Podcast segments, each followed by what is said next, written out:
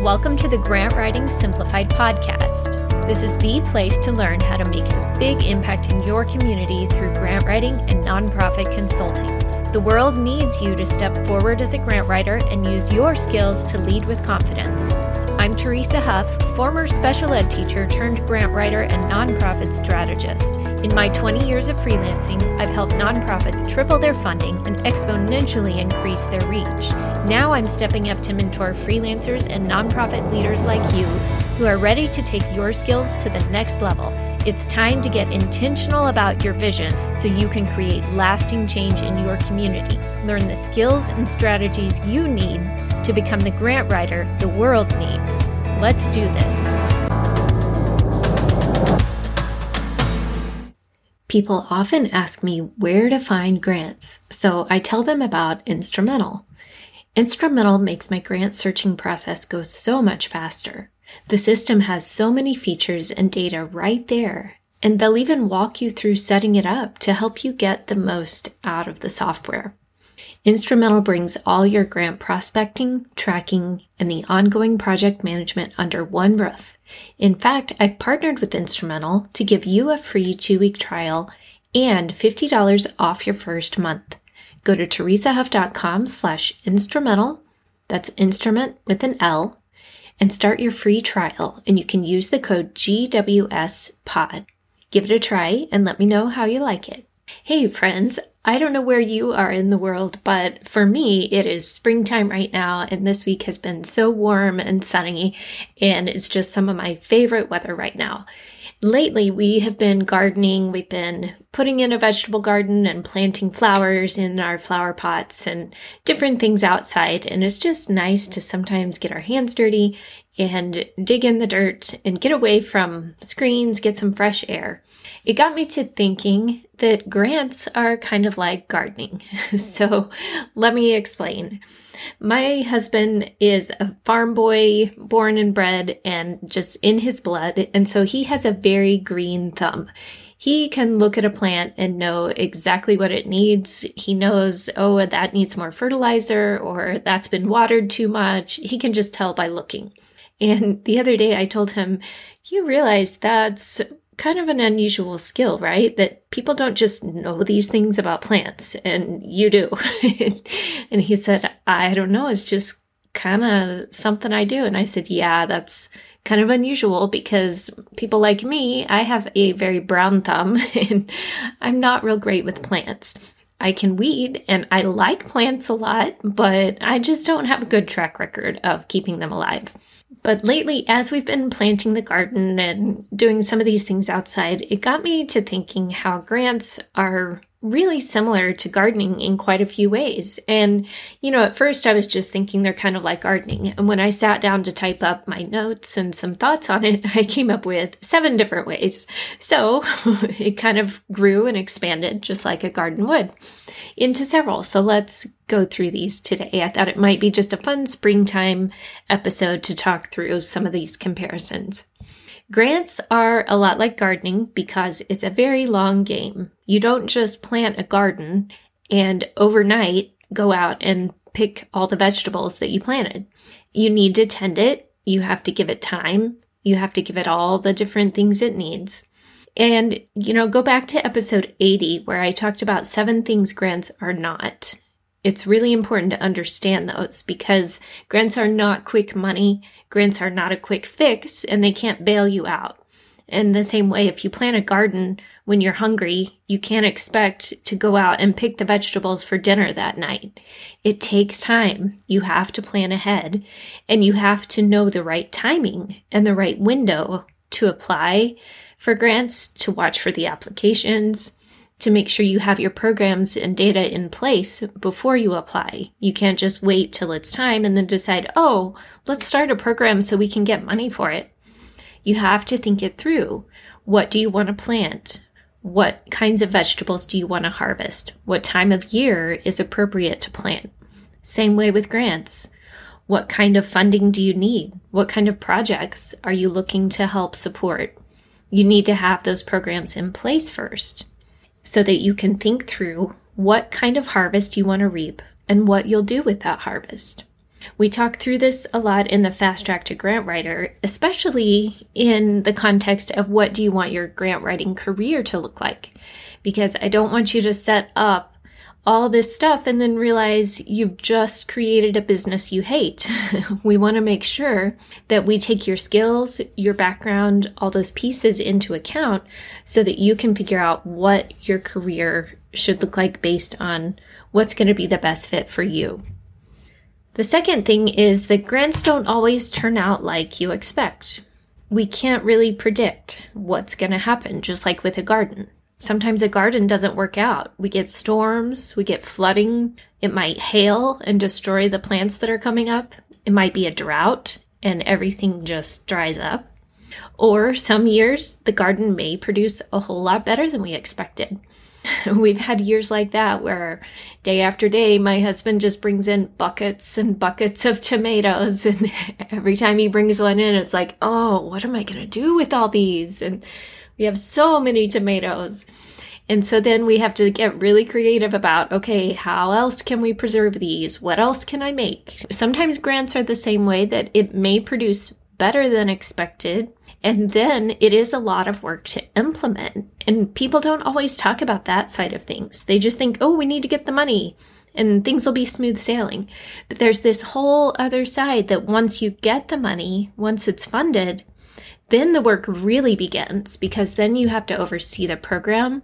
You have to do follow up reporting. You have to track the data, sometimes conduct surveys you have to really be diligent about implementing the program the way you agreed in the grant because that becomes a binding agreement.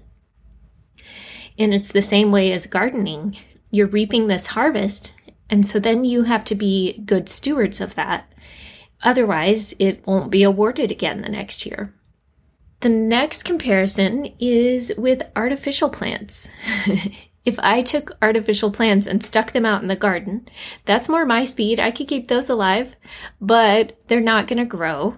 They're going to get dirty. They're probably going to fall apart. And obviously, they're not alive, so they're not going to thrive. They're not going to do anything.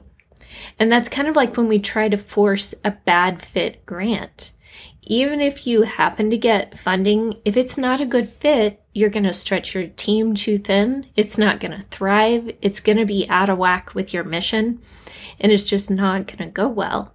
So it's important to make sure you find that best fit so that it can thrive and grow. The next one is that the real plants do take a lot of time and care. We need to nurture and tend them. Just like grants, we need to nurture and tend the projects as we implement, the people that are involved, and especially building those relationships with funders in the community, with our clients that are in the programs that we're serving. We need to nurture and take care of those. And just like plants, it's important to weed them so the weeds don't choke them out.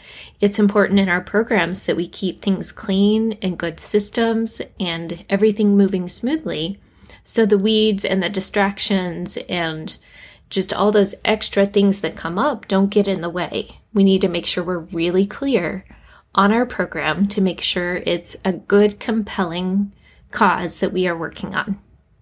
Next, just like with plants, we need to know what they need based on the type of plant. And here's where I defer to my husband because I do not know.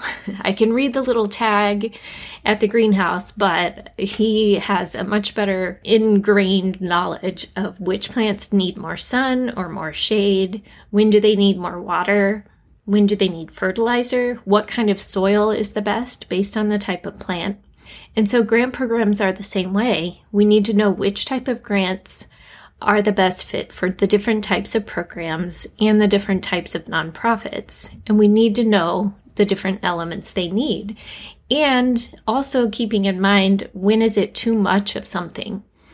If you give a plant too much water, it's not going to be good for it. If it doesn't have enough, it's not going to be good.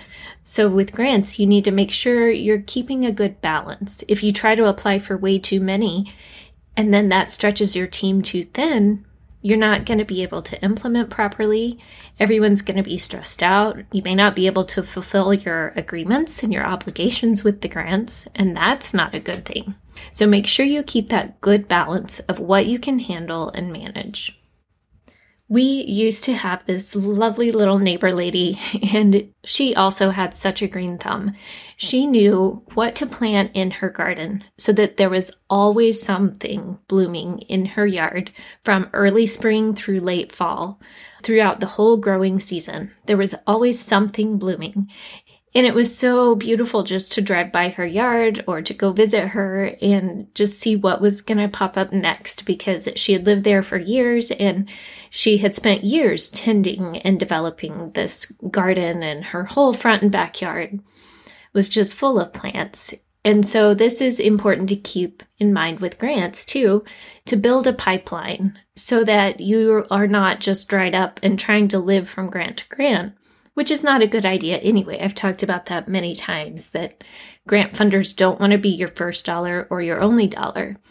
So, because of that, we need to make sure that we are nurturing and taking care of these relationships and always be planning out a good strategy. That strategy piece is really the key, and that's what's made all the difference when I work with nonprofits. The ones that are the most successful are those that pay attention to the strategy to make sure they're not just firing off applications, but they're actually finding the good fit, they're tending and cultivating so then they can have that good harvest. And they're building up the pipeline of funding so that it's more staggered throughout the year to keep the funds a little more consistent. And also not just with grants, but with other types of fundraising activities and cultivating relationships with other donors. We also talked through this a lot in the fast track to grant writer with grant writing and with building up client work to make sure that you're doing the same and helping clients with this as you're working on grants. And then finally, in episode 68, I talked about the seasonality of grants and how there tends to be a busier season. They may all be due several at once. Springtime is usually pretty busy. And then there may be a little bit of a lull, and then some more come up again towards fall. Not to say there aren't others that might pop up here and there, but that's kind of the typical trend. I talked through that a little more detail back in episode 68 if you want to listen to that. So, just a quick recap of these seven ways that grants are like gardening. Number one, it takes time, hard work, and patience to tend. Number two, we can't control the outcome, but we can be prepared and we can follow through. Number three, the artificial opportunities may look really good at first, but they won't produce the results you want. Number four, it takes nurturing and tending to build relationships and to build your nonprofit's reputation. Number five, learn the needs of your nonprofit, of your grants, of the funders, and do your best to provide for those needs. Number six, build your pipeline of funding, which again takes time and cultivation. And number seven, prepare for the seasonality of grants so you aren't just waiting around to apply once a year.